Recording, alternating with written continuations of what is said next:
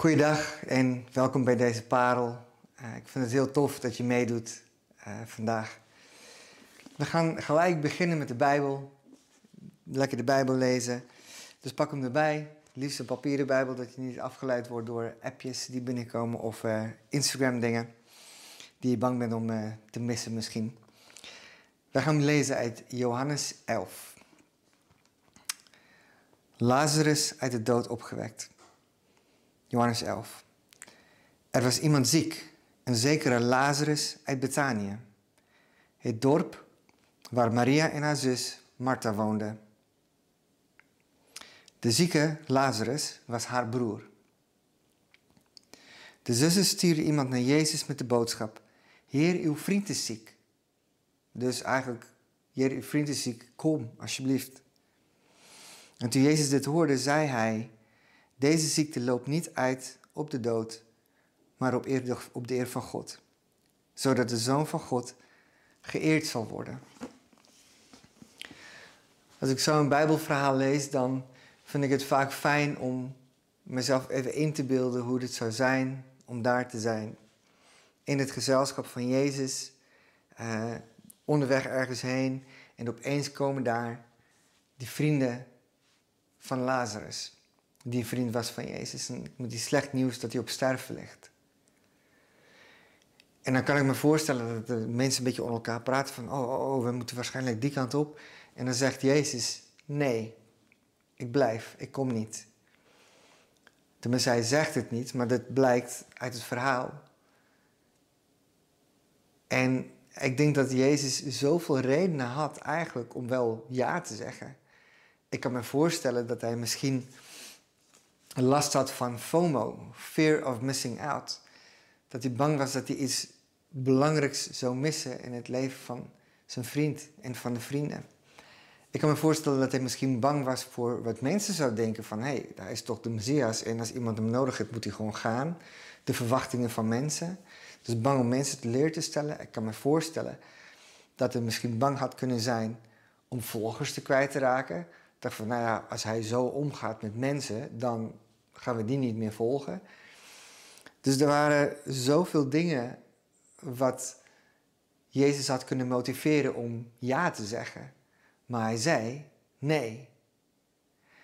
En het lijkt me gewoon best wel een lastige iets om ermee om te gaan, ook als je in die situatie was. Maar Jezus zei niet alleen nee, hij zei dat ik nee zeg, gaat God eren.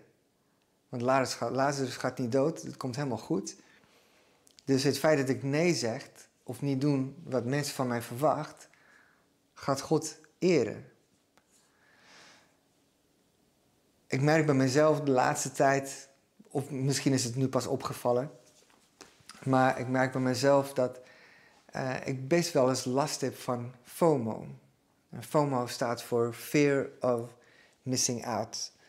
Angst om uit te missen. Angst of bang zijn om niet deel te zijn van een actie. En het is nooit goed om gedreven te zijn door angst.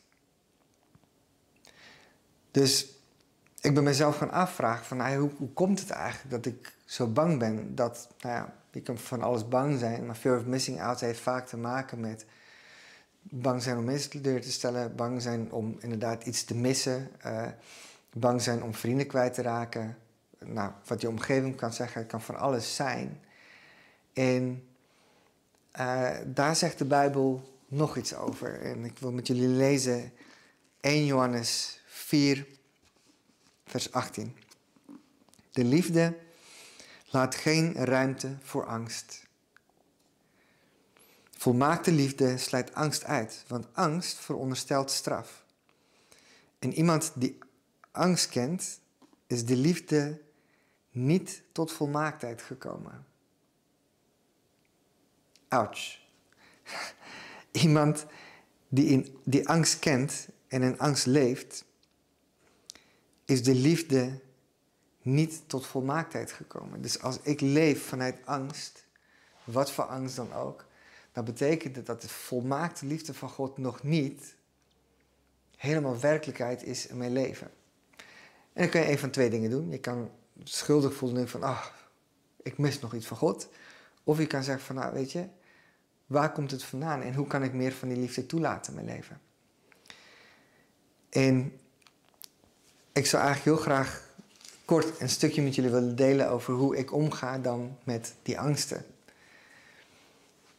Ik, uh, in Romeinen staat er dat de Heilige Geest, dat we door de Heilige Geest kunnen bidden uh, en met zuchtingen die niet in woorden te vatten zijn.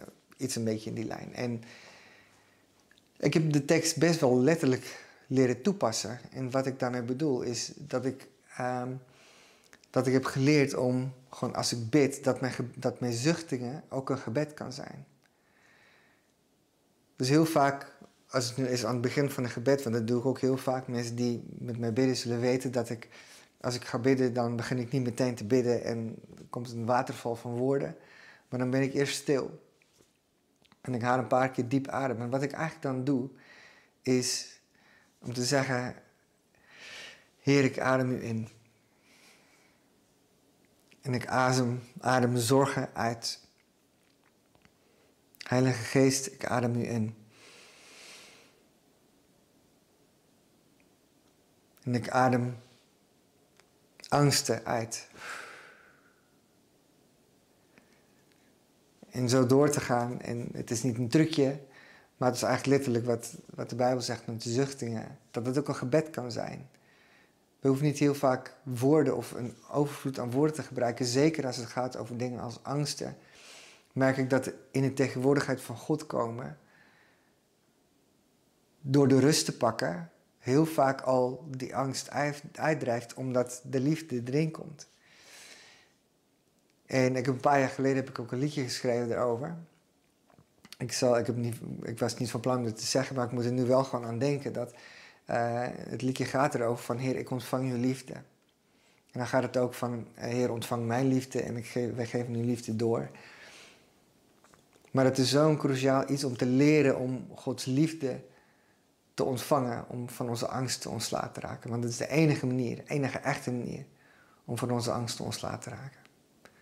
Dus mijn uitdaging aan jou is: neem vandaag de tijd. Of neem de tijd als je merkt van hé, hey, ben ik bang om iets te missen? Wat ben ik dan precies bang voor? Neem de tijd om gewoon te zuchten. En je gebed naar God uit te spreken. En zijn liefde in je leven toe te laten.